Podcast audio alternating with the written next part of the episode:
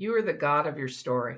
So you get to decide what the landscape is and what it looks like. And I always say it's better for you to put it all in and then go through and do an edit than it is for you to feel like you can't trust yourself to tell the real story. Put it all in there and then we can always edit it.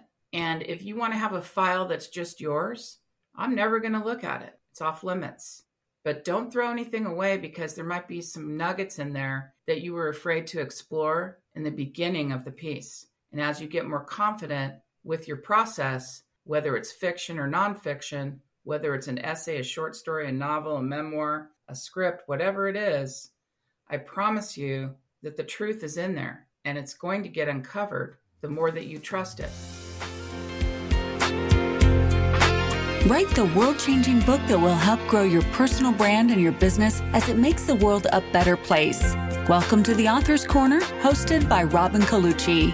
Every episode, we bring you some of the most successful authors, as well as other industry experts, to share some inspiration, motivation, tactical strategy, and fun. We'll also talk about the challenges and trends in the publishing industry. Don't get stuck in the idea phase. Join the Author's Corner today. Start writing the book you've dreamed about. Hello and welcome to the Author's Corner. I am your host, Robin Colucci, and today I have with me the amazing Katie Love. And Katie is a writer, a comedian, a writing coach, and a producer living in Los Angeles. And she is the author of the memoir, Two Tickets to Paradise From Cult to Comedy which recently won the comedy category for the National Indie Excellence Awards. Now, Katie is also the author of a novel by the title Cubicide and LA Artists, which is a collection of interviews featuring some of LA's award winning artists.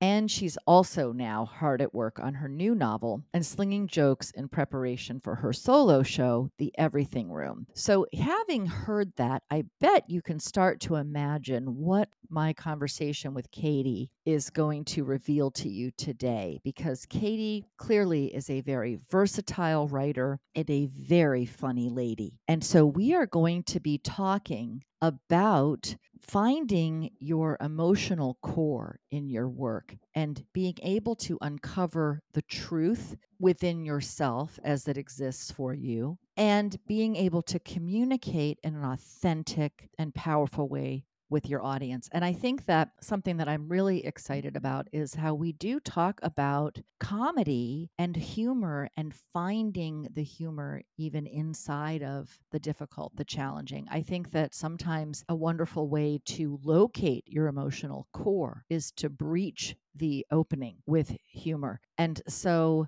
this is going to be a terrific time here with Katie, and I encourage you to enjoy.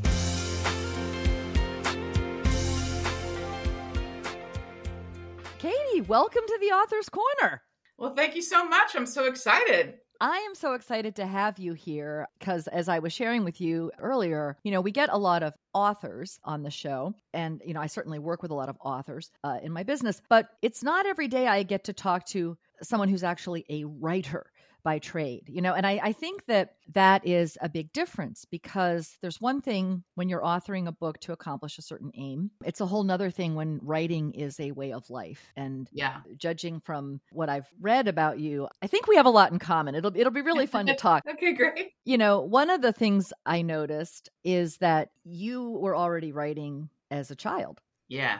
And and so and and you had certainly had a, an interesting enough background to to warrant yeah. that. But I guess maybe we could start there, right? And I'd love for you to tell our listeners a little bit about your background and how sure. writing, like the role that writing played for you in those early years of your life. And we can just take it from there. Absolutely. Well, I think the first thing I think about when I think of my childhood in relation to writing is that, of course, it was an escape for me, but it was also a way to get my mother's attention. Mm. And my mother suffered from depression.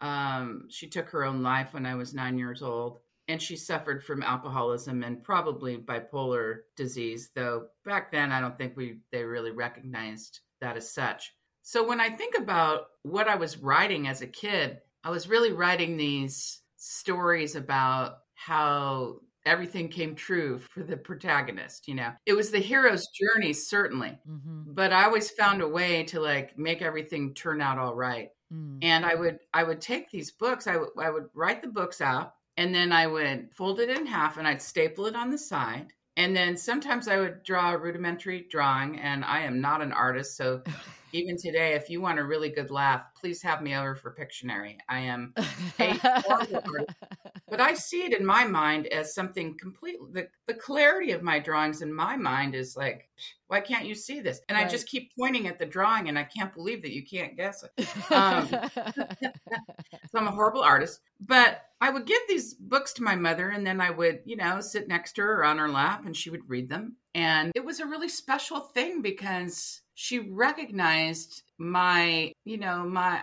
I don't want to be, you know, gross and say talent because I don't think that's really the right word. She recognized a tendency to express myself in this manner mm-hmm, and, mm-hmm. you know, praised me for it. And it made all the difference. Yeah. You know, she mm-hmm. said, mm-hmm you'll be a great writer. And I believed her, you know, and of course, we also believe negative things that people tell us as a child. Mm-hmm. You know, I can look back and see different things in my life and see that I believed something and have had to undo that belief. Mm-hmm. But I just think that it, there's just so many beautiful moments in my memory of making my mother laugh. She's a much more, she was a much more conservative person in regards to humor. I was very into slapstick and Jerry Lewis and Lucille Ball. And I talk about in my book that I was raised by two comedians and a vampire because I was a latchkey kid. And so I would yeah. come home every day uh, to watch Dark Shadows mm. in the 70s. And um, that was my jam. You know, I ran home to watch Dark Shadows like the rest of the kids in the neighborhood. And so I was watching this macabre, weird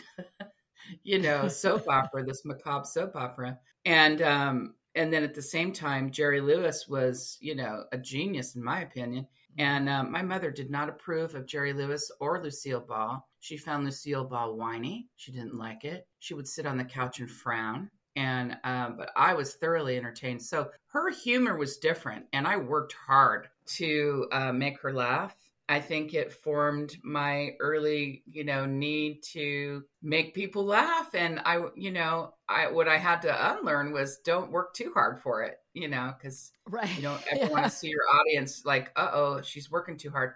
Right. They get nervous. So yeah. I had to lose that part of it. But those are my earliest memories about being a writer, and I I talk about it in my acknowledgments. Thank you for encouraging my, you know, early efforts to be a writer because it had has made all the difference. Yeah, and one thing I noticed that I also related to, also a latchkey kid before there was a term latchkey kid. Yeah.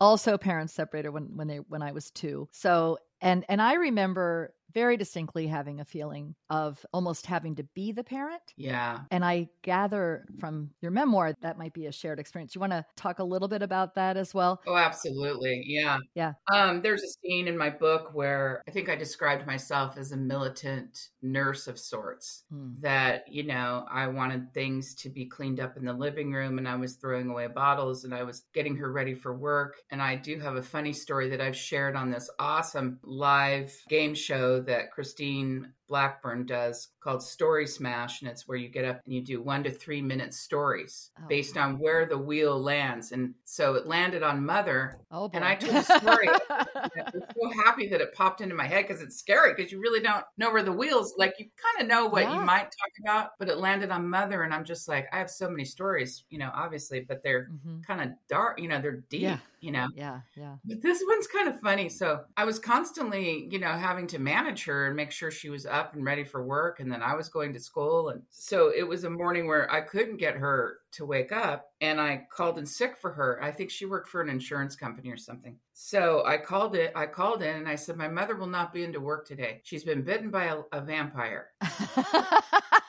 you know, all I was watching was Dark Shadows every day. So it's like, not coming in today. And uh, that's it. Been bitten by a vampire, and there we go. So um, just hilarious, you know, weird little stories like that. Another is when I had to go to the, you know, she was just out of it. She was suffering through alcoholism and was in the, you know, the the really her end years. And she uh you know we didn't have a lot of food in the house. Things were not taken care of. So as a kid i just saw people walking into stores and coming out with bags of food or bags of whatever they needed. Mm-hmm. and mm. so one day on the way home from school i was like oh i need to go shopping. We need we need some things. And i just walked mm-hmm. into the store and i got a paper bag and i just started filling it with things that i needed.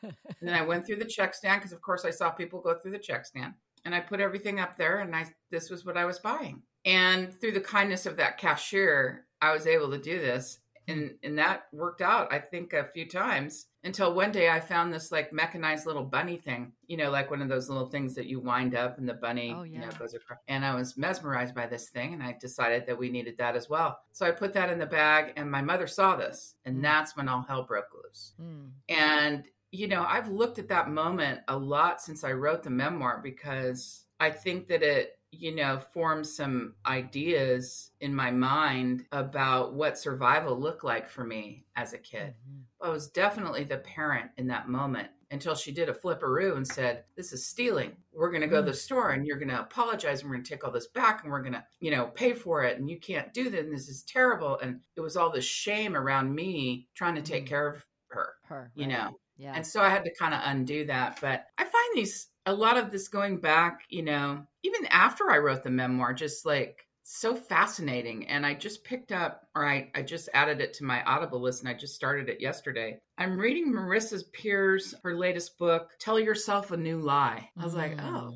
loved that title. Yeah. I am fascinated by her work about going back in the mind and she does use certain hypnosis techniques and things like that but she's a tra- she has traditional therapy as well and she has mm-hmm. years of success in having an accelerated way that she works with people and i just find that fascinating and i think as a writer i'm very curious as a writer how the mind works. Mm-hmm. I want to know what fuels my characters when I write fiction. I want to know what the aftermath of what I've survived or what I've learned, how it affects my mind today. I think it's really important for writers to be curious about the brain, mm-hmm. about the psyche, about emotional parameters, emotional well being, emotional confidence, emotional intelligence. Mm. And so I just kind of crave those kind of pieces of information. I became, I went into an acting class in my early 40s, not because I wanted to be an actor, but because I wanted to be a better writer for actors yeah. one day. Mm.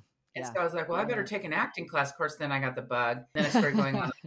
and I was like, this is horrible. And I was already a comedian, which they say is the hardest job ever, right? Right. I didn't right. get paid enough for me to call it a job, really. But um, let's be honest. I mean, let's, how much money do you have to make before you call it a job? Right. So, um, but I, I was always very interested in about what fuels a character, what, mm-hmm. and I learned so much in acting about like the classes that the choices that we make in that scene or the choices that we make, you know, in life. And everything's sort of broken down to like this lizard brain, like this fight or flight. And there was just like a lot of information that I used in the in the acting classes that I ended up using in my first novel, Cubicide. You know, so, something that um, occurs to me because I, I also studied acting, and something that also that also that really fascinated me that I think is relevant to writing is the whole idea of the moment before. Yes. Right. So, what was happening in the moment right before that scene? Right. Yeah. Anything you want yes, to add to beat. that?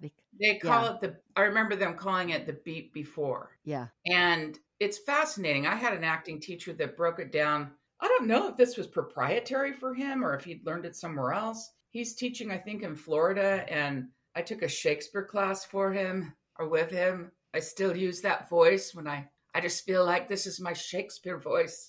Um, and I, I, I feel like I remember part of a pentameter. right. I feel part, I feel like I remember part of a soliloquy. Went gently, Brutus, stole from my bed, and yesternight at supper you you something something. And I remember feeling very connected to this character who I believe she ate. I think it was Portia and she ate a, piece of coal. That's how she died.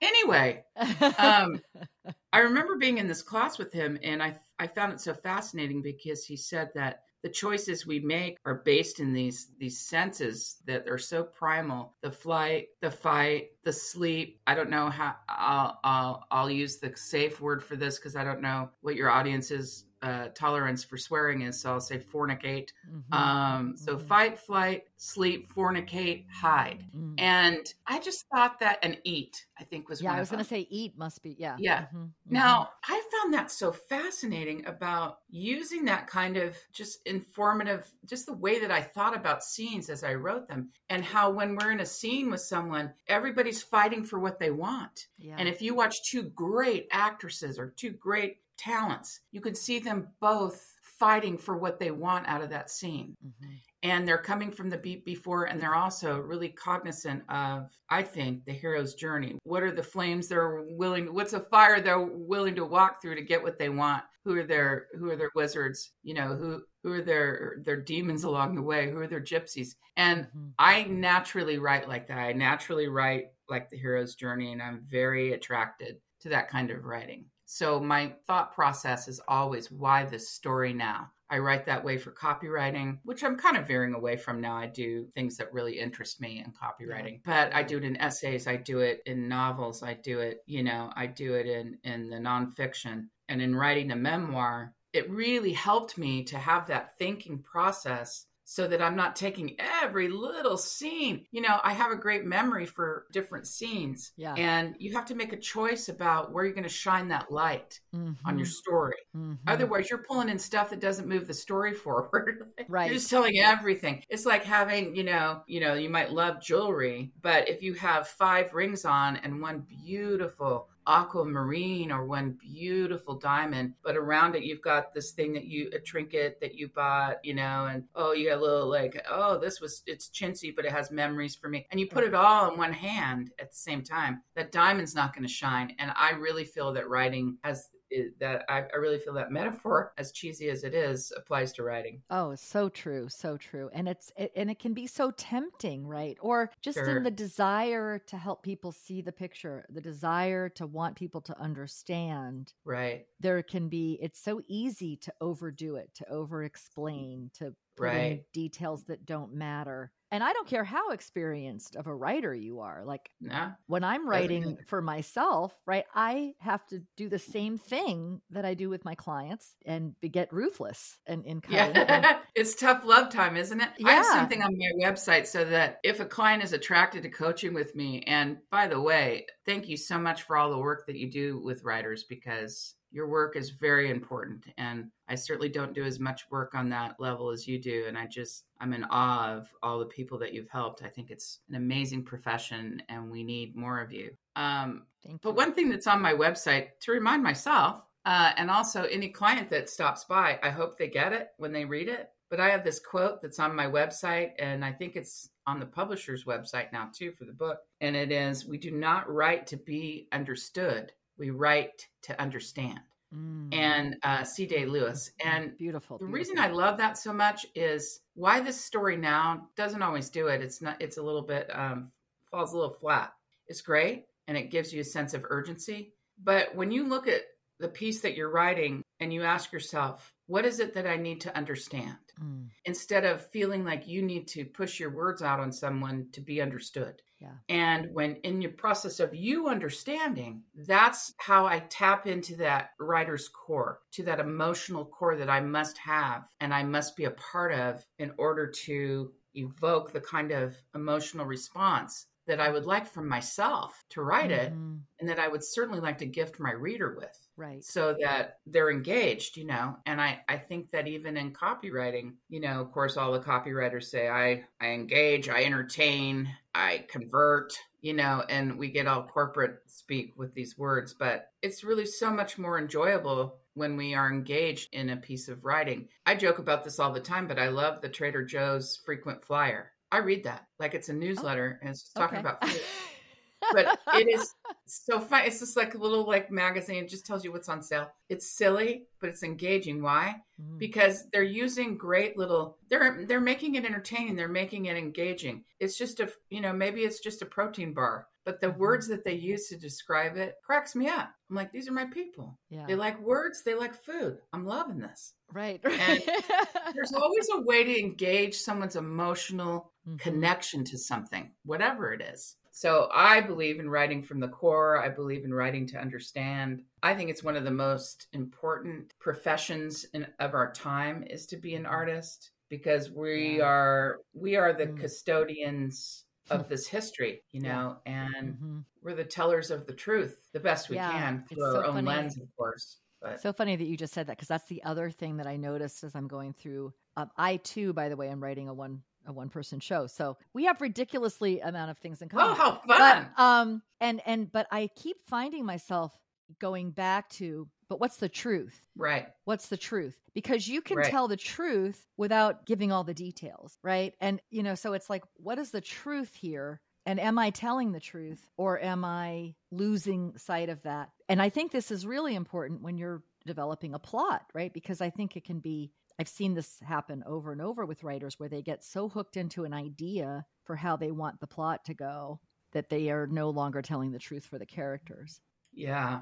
Anyway, say more about truth eh, from your point of view, because I do think this is another really important core point. I love that question. My dedication page says for the truth seekers and the misfits.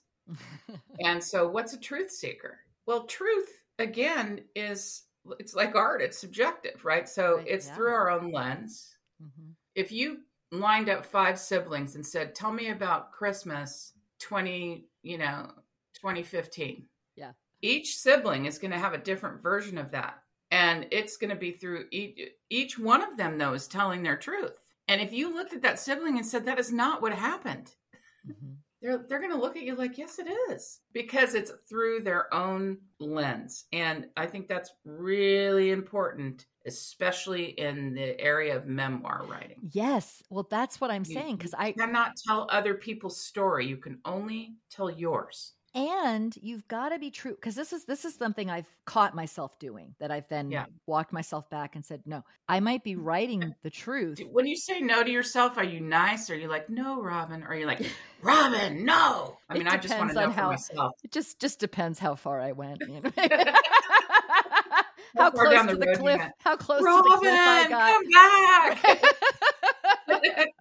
I, I try to be I try to be gentle. Uh, but when I notice like I might be telling maybe I'm writing a scene that takes place when I'm much younger Sure. But I'm telling it through my perspective as an adult, which isn't the truth for the, the character that I'm writing right. that moment. Right. And sure. so I think when you're writing autobiographical stuff, that's especially important. Right. You have to be in the truth. Wanna, yeah, because you want to drop them. In, I like to do this in fiction too, but I like to drop yeah. you into the story like I just flew over the scene. Bam, you're in yeah. it. Yeah. And you're this age and you're this thought process and you're this I tried very hard not to narrate on the narration, mm, which right. I think I've learned a little bit of that from working at a newspaper, you know, and also, you know, in comedy. And writing comedy, I was going to say, because yeah, it's a really weird thing when someone deal. tells a joke. It's actually fun, but it's odd. Like they'll tell a joke and then they'll spend time analyzing the joke. Right. That happens in cafes when we're working out stuff. And I think comics like comics to do that. So we're seeing your process and it makes us laugh because we know what you're going through. But on stage with an audience, it's tricky. Jim Gaffigan gets away with it. He's really great mm, at it. Yeah, He'll take you yeah. into his internal dialogue. Right, right. But man, that's a skill. I don't know if people realize what kind of trust level and confidence this guy actually has mm-hmm. in his ability to do that because yeah, he'll say the joke and he'll go he'll do that voice or whatever and then he'll he'll take the audience into his own internal dialogue about how he how they he thinks that they're responding to his joke it's right. very interesting how he does yeah, that i do not have that skill yeah. and it's like but it's funny like you'll be up there and you'll get a laugh sometimes when a punchline doesn't work when you go if you say something like, you know, well, like I'll be on a rant and then I'll realize, oh, I've gone down a weird road right now and I have no punchline. And so I'll just say to the audience, so that has no punchline and it just makes me feel better. Thank you for being my therapy. And yeah. we move on. And, um, you know, and we get a laugh, by the way. Yeah, exactly. But, you know, we're being in the moment too, which is yeah, really you're important. being in the moment and you're, I'm actually you're writing being, the joke in the moment, right? Right. Yeah. And, you, and you're being honest, right? You're being yeah. one with one yeah. with what is, which is what right. But means. truth in writing yeah. is, you know, you really have to ask yourself: Is this truth really my truth, or what I think the truth should be? Right. And that Yeah. will Oh, mess you with your head all day long. You might need to go lay down. Like you might ask yourself that question. I'm writing a novel right now called Goat House about five women and the friendships that, you know, have grown and, and splintered. I drop the right reader into each story of these five women and how they all come together. But I drop them in at the fork in the road, which I love to do. And they're all in crisis. All of them have just had a life changing event with it where all of a sudden there's no more false bravado. They really need each other now. Mm. Because, you know, they, they got confident. They were successful. Things happened. They got a little cocky. And I'm exploring this thought process of friendship, it, women's friendships, and how they evolve, and how they're, I feel they're so much more complicated than men's friendships. And that might be my own ignorance about what I think a man, a man's friendship is. I don't know, but just in my experience, and then Mhm. going through menopause and everything. And what I was really interested in as I'm working through these characters, and I think I'm like 65 pages in or something, is that I would get to this place where I was like, oh, I think that I veered into the other character's truth instead of this character's truth because five women, they're all strong women, are a lot to deal right? I'm like, have I bitten off more than I can chew here? Or Yeah, right. Am I drowning? And I'd just take some time and go back and, and I'd find that, oh, I'm very entertained by these people. Mhm. And but what I'm finding is is that our truths bleed over into each other's. It's Mhm. why we choose people in our life and why we attract certain people. Maybe they're only there for a certain time or whatever, but we're constantly in this flow of teaching one another and and people coming in and out of our lives. But what I find is our truths either are meld and they bleed into each other or our value hierarchy separates us from what their truth is. It Mm. becomes Mhm. sometimes unmanageable for us to say, yeah, that's that's okay with me. It may not be okay. We saw that a lot, I think, in the division Mm. of our country through politics, which I don't think personally I had never seen anything like it. And then I started experiencing it in my friendships. Mhm. And um, I mean, I'm I'm pretty liberal, but I was like, I realized, oh, I I have a lot of empathy for those that aren't, and I found this hard straight line where people were like, nope, not going to listen to it. And I was like, I can't do that as a creator. Mm. I can't do that as a writer. I can't do it as a survivor of a cult because Yes. if you don't believe what they believe, you're Mm. done and you Right. lose your whole family. Mm. And if you've ever been like, because of your beliefs or you won't believe someone's rhetoric, been shunned and lost everybody you knew in one day, it's a different viewpoint to come from that. Yeah. So when we speak about truth, it's like, it's so personal. There should be like an opening where like a little bit of water comes in and you go, oh, that. Oh yeah, I'm I'm over here in my in my little vessel, but I see that there's some water coming in. Who is this? What do they believe? Be curious. Yes, I want to be yes. curious enough to like, yeah, it's my truth, but it's I don't want to be staunch about it. I guess is my point. Right. And I think that's the same with with like when your characters present to you, right? Like what cuz it, it's it is it's an inquiry. Like it's not just like a hard and fast this is the truth, but it's like, "Oh, what are you feeling? Well, why do you feel that way? You know, what Right. what is the source of this or, you know, is th- that's what I find is just asking or listening for what's the what's the next layer of truth? You know, what's what's Yeah. I don't know. The truth is a, such Well, a what would they term. like to create? Yeah. Yeah. Know, I think yeah. there's there's a reason why there's so many life coaches out there, and I did some writing for life coaches, and it blew my mind, like Okay. what was going on in the back end there and the behind the orange curtain. I mean, it was like there's some demons out there in these life Yeah. coaches, and I was like, Yeah. wow, you know. And I would take their writing and go, yeah, this isn't going to motivate someone who isn't feeling great about where they're where they're at. Yeah. They need to have a, a snapshot of what could be. right. And but the pain points were so big, like they would make the pain points so big in the writing that I was like, who's going to climb over this boulder to get to your course? Nobody. yeah. And I would change it, you know, Yeah. because I came from a background of sales too. So I do like Sure. this inquire of myself, like, man, if I felt like this, how hard am I gonna like how how fast and hard am I gonna climb here for your program that's, you know, five ninety nine over three payments, you know. so yeah, there's there's so much that goes into the varying kinds of writing that we all do. Like we we're constantly selling ourselves in some way or another, where we're mm-hmm. whether we're doing a query letter or whether we're we're selling our characteristics to our own characters so they don't turn up and look at us during writing and say, I would never say that, which is the weirdest thing, isn't it? Yeah, right. I love talking to writers about that. I'm like, we're not insane. Are that happens to you too, right? Oh yeah, that's one of the, absolutely. I always bring that up. I, have had writers. a character just be arms folded back to me, like you're not, you're not hearing me. I'm not talking yeah. to you anymore. Yeah, no, we're not doing this today. You might, you yeah. better go clean the closet. go, go think about what you just asked. yeah, right.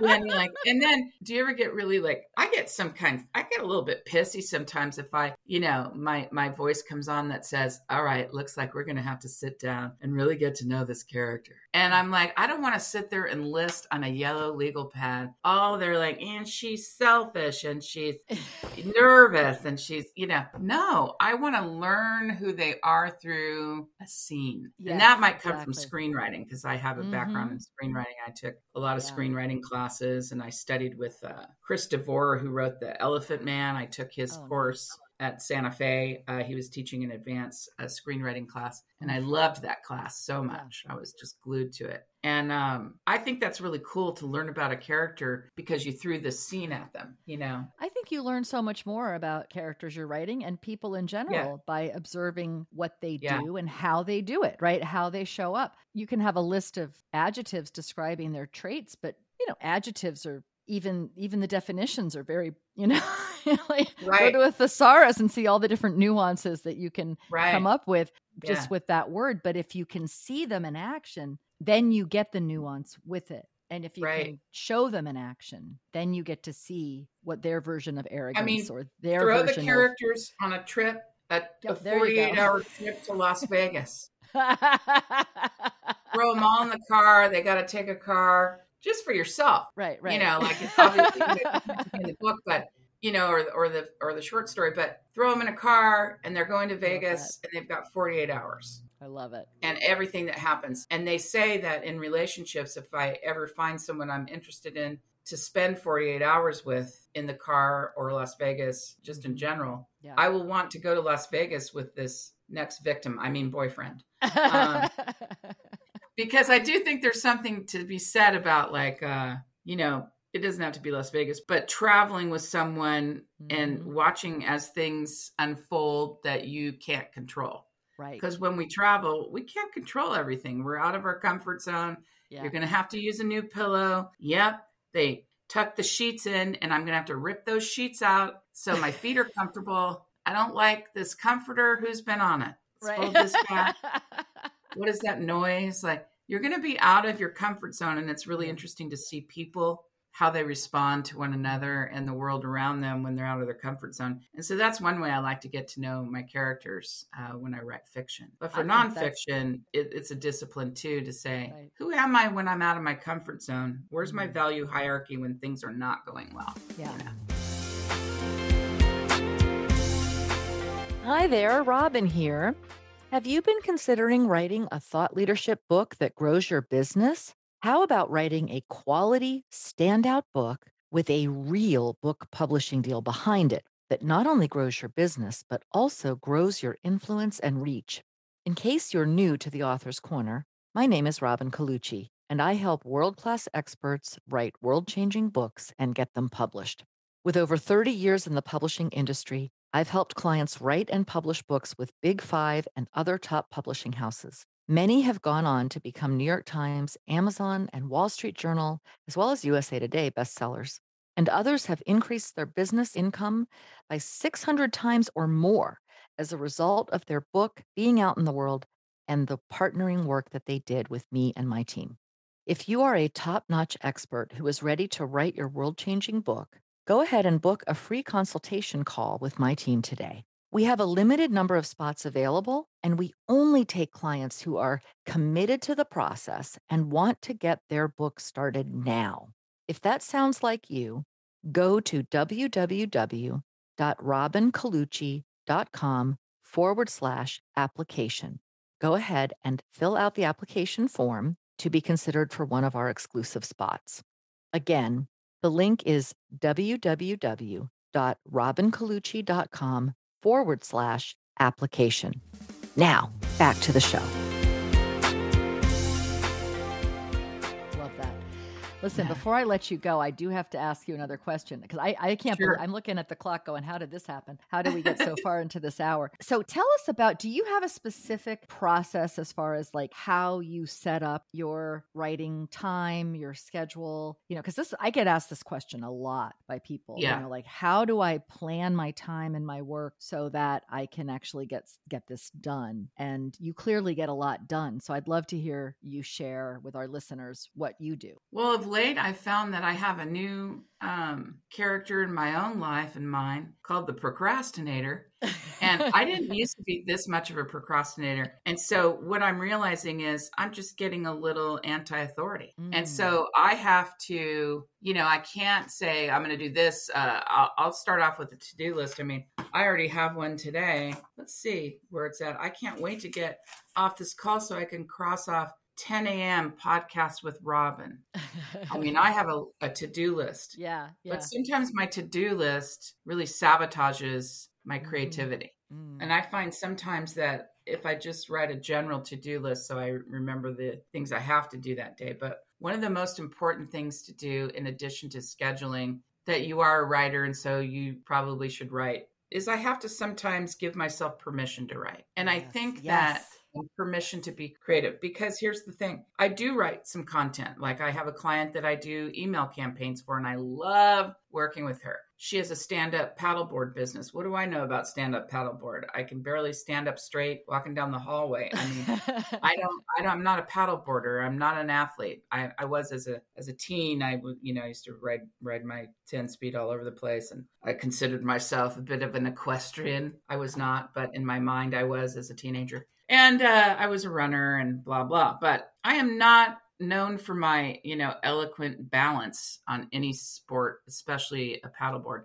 I love I love working with her because she lets me be really creative with the things she needs to talk about in her her announcements. So so for instance, recently we were doing something about the, that summer was here, and I you know I did like this little uh, play on schools out for summer and did a link to it and said, listen, you know, coming, this is going to appeal to your inner rebellious teenager that summer is out. And I just did this whole thing like that had nothing to do with stand up paddleboarding, yeah. but led it back to see you out on the water, you know, right. because what it did, it was it brought in that inner, like, it had an emotional aspect of it, which is what attracts me to writing for anyone. I can't write for people that are like really like they want every like people have said this is too funny. I'm like, oh god, you're not no. funny.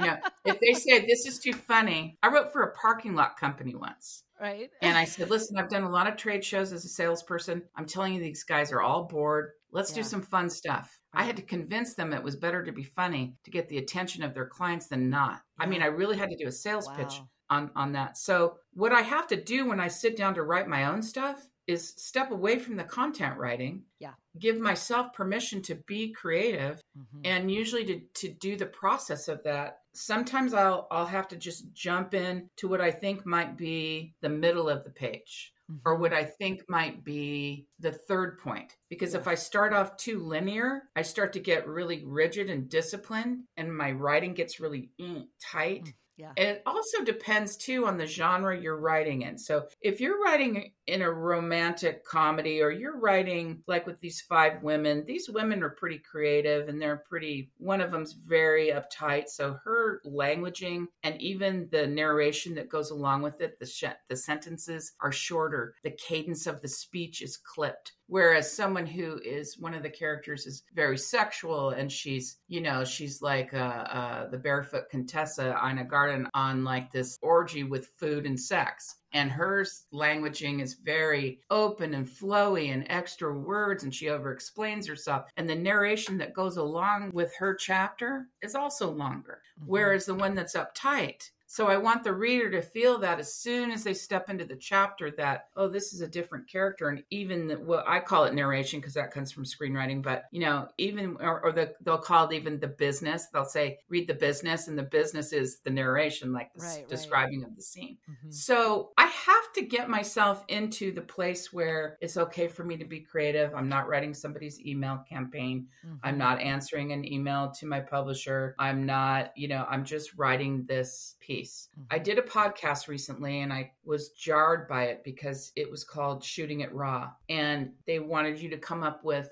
four photos that would describe your journey in this story that you're going to tell. So that was for my book. So I had to pick four photos from my childhood. Mm. It's not like I've never looked at these photos. Yeah. But there were two that didn't make it into the into the piece. And when I looked at these two photos side by side, I could see one that was a girl who still had her innocence at 11 mm. and at 13, the girl who'd lost her innocence from abuse. Yeah. And I could see it on my face in wow. each photo and it slayed me and it bothered it didn't bother me so much that's not really the right word it intrigued me and it disturbed me to the level of how bothered i was like it literally laid me out like i was in bed i'm not that kind of person i really move through things and i I consider things, but I, you know, I'm not one to go to bed and, you know, cry for a day. So I was really like, I had to think about this for a while and I decided I have to write about this. Mm-hmm. Because back to that quote, I had to write not to be understood, but to understand it. Why did I have that reaction? And the more that I wrote about it, the more it unfolded, and the more that I was able to understand why this was happening. And so the essay went out for edit, came back. I fooled with it a little bit more and I sent it out. I don't know where it'll land. If anything, it'll land on my my own site or whatever, which is fine. Because yeah. I wrote to understand. Mm-hmm. And I just think the emotional impact of what we write when we're really tied into our emotions, give yourself that gift mm-hmm. to tie into your own emotional core. And it's okay to be rattled by it sometimes. I don't know if yeah. you do this with your clients, but sometimes I say, What's your support system like? And like, What do you mean? I'm like, Do you have therapists? Do you have a pastor? Mm-hmm. Do you mm-hmm. have a best friend? Because I don't write pop culture. We don't write like that. like, it's, yeah. it's enough of that blurty McBlurt blurt, you know? I want to know why you want to write that. Mm-hmm. And it's okay to cry, it's okay to get angry. Mm-hmm. I want to see the emotional impact on yourself and your readers mm-hmm. because that's why someone wants to read when you think about all the beautiful writing that you have, there's always like the sentence that you go, oh man, that was good. Why do we say that? Why do we say, oh, that was so good? Because it hit us in our heart. Mm-hmm. All all the things that we listen to. There's so much content now, all the chatter. What was it about that thing that hit you in your heart? And I'll make people go through their writing, not make them, that's the wrong word.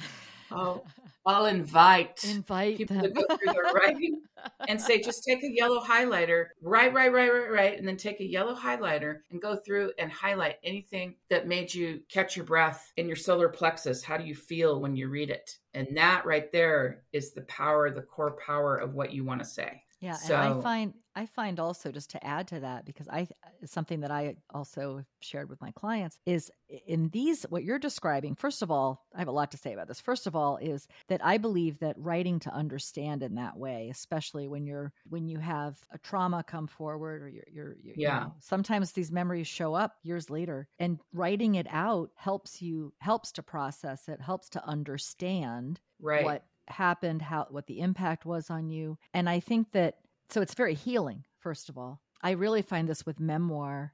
You know, when somebody's writing a memoir about a, tra- a traumatic experience or that includes traumatic experiences, I think it's a great opportunity to go back and you, you kind of have to relive it in a way, but you get mm-hmm. to relive it with perspective. You get to relive it on one level, going through it again, and on the other level, having that witness perspective of how this is part of the fabric of this incredible quilt called your life, you know, this incredible mm-hmm. tapestry of your life, and how it's a piece of that work of art that is your life. Yes. And so that is so powerful as as as an opportunity to understand at a, at a much deeper level. And then the other thing about that that is so special and really inspiring, because another thing I sort of one of my sayings, if you will, is the more personal, the more universal, right? Yeah. So the more we're willing to be vulnerable and transparent, and and honest, you know, at one with what is, with ourselves and understanding, then that actually creates more universality to our writing that makes Mhm. it something that other people can go, oh, yeah, I feel that way too, or that happened to me, or whatever that might be. Right. Um, and then it helps them to Yes. process. I have this saying along those same lines you are the God of your story. Mm. So you get to decide what the landscape is and what it looks like. And I always say it's better for you to put it all in and then go through and do an edit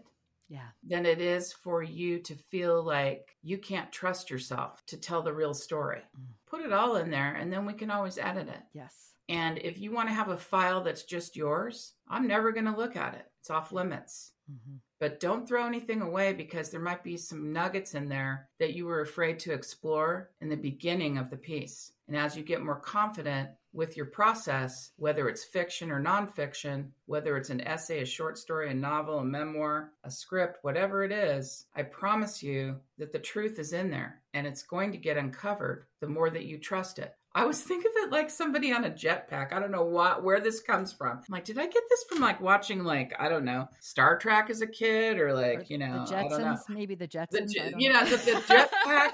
And it's like somebody's like, and they fly over their own life, and they look down, and they go, "Ooh, not ready," Vrr, and they go to like the parameters of their life, and then they go, "Ooh, that's scary," and then they come back, and then sometimes they have all the the trust and all the faith and the belief to come all the way down and land and look that antagonist in the in the eye and say this is what i think. This is what i'm creating now you are no longer an obstacle for me. I've crossed you know in the hero's journey i've crossed through the fire. I met my gypsies. I met my demons along the way. And now i'm i'm headed to where i want to go. And i think that's where the reader wants to go to. They want to see you learn or win or both so that's how I think it works. I might be completely wrong. One day we might have this conversation again and go, Katie, you didn't know anything about what you were talking about. It's so embarrassing.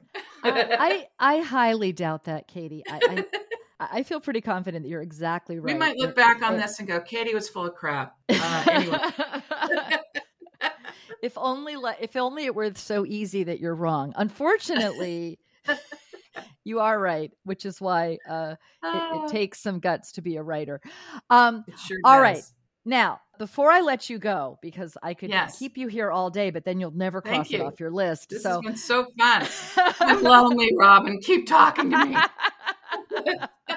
another trait of writers. Another. I've been in my writer's bubble. Keep Right. speaking. Anyway.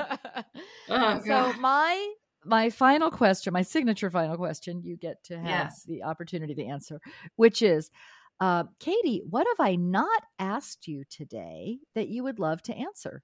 Oh my God. How did I not hear this question when I was researching you? You what have you not out. asked me today that you, you, would, would like love to. I would yeah, love to would love answer. Mm, that's so good. I think maybe that what am I most afraid of in the process in this and what we term it of, as success in writing. Mm. And I think, I mean, I've been dealing with this lately like, wow, this is odd that there's a separation that's happening for me a little bit. Like, I'm ready to start writing this next book, but I'm also ready to be on stage again. And I have like this fear of looking up and my community's disappeared. Like, how do I keep it all like rolling? You know, like keep writing, keep on stage, you know, get the tour going, keep up with the marketing. I'm, you know, I've got two books I want to write. I've got several books I want to read. I'd like to have a relationship. I'm supposed to move. I want to move to my little, you know, swanky bungalow by the sea. Yeah. I want to be a, a koi rider by the sea. So I have all these things that I want to do and I want to quote unquote level up, as the coaches say. and I realize I don't want to look up and see that I've arrived at some place that we think is success in writing, whatever that might be. It's different for everyone. And see that my community is dissipated because I was so focused on getting that next story out or Hmm. just, you know, getting through the next thing that I need to do. And I thought, well, if I have that fear, there must be a reason for it. And I should probably pay attention to it. So I think it's interesting to ask people about their fears. And I don't have any answers. Again, no punchline for this, folks. yeah. But I'm looking at what scares me a little Yeah. bit more than I used to. That's my answer. Yeah, well, and I, I just, I'm just astounded at like how much of you and your life I, I, I can really relate to.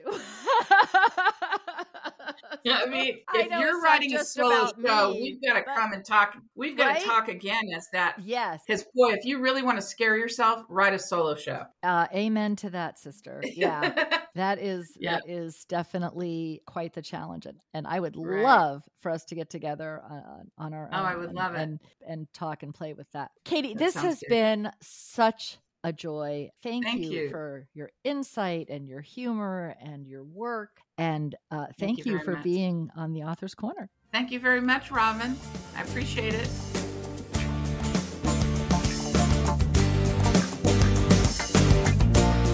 Thank you for tuning in to another amazing episode of The Author's Corner. You're one step closer to writing the world changing book you've dreamed about for years. To access today's show notes and other helpful resources, simply visit our website at theauthorscorner.com. A positive review would be appreciated. Until next time.